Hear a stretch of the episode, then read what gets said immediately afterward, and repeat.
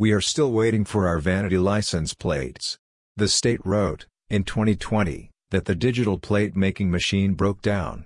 Apparently, it's still broken.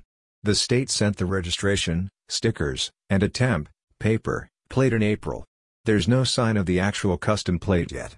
The paper plate expired last week and we went to the Department of Licensing to get a new temporary plate. The old one just had to be taped inside the car's back window. The new one is printed on plastic and has to be put where the regular plates go. That's not easy to do because the temps are paper thin. I ordered double face tape to try to mount the new temps. The lady at the dole said that one customer has been waiting since July 2022 for his plates. The temporary license plates expire every 60 days. Who boy. I'm not going to say what our new plates say. We do need to protect our privacy. Let me just say that they are a fairly obvious reference to our domestic discipline relationship. Mrs. Lyon came up with the idea. We are still losing weight. I'm within 15 pounds of my goal. Mrs. Lyon has a bit further to go. I'm not sure how we will handle food when I'm done losing, and she is still dieting.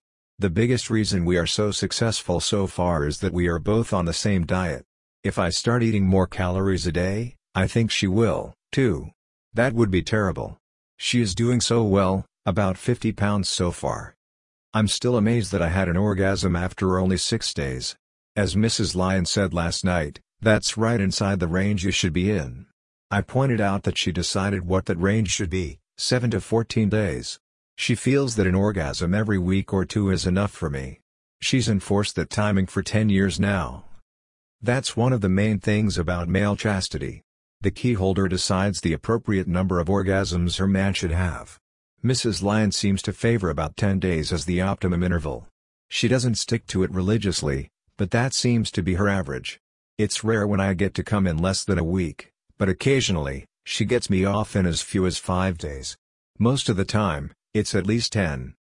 Even though she says she doesn't keep track, she's been remarkably consistent. The key takeaway isn't that I'm trained to wait as long as she wants. It's that she pays attention to the frequency of my ejaculations and controls them. This is a radical change in behavior for her. It's as radical as my change to let her.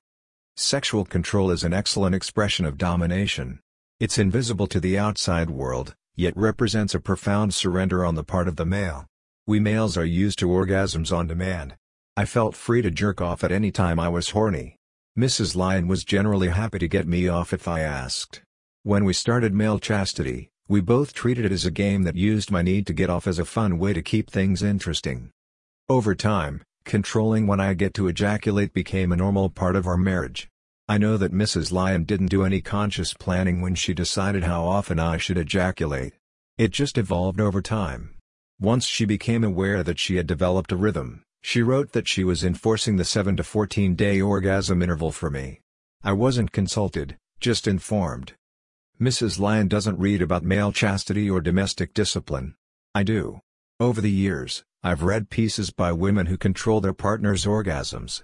Almost every single one writes that 10 days is frequent enough for any man. They also point out that a longer wait isn't going to hurt him. These women appeared to be real practitioners of enforced male chastity.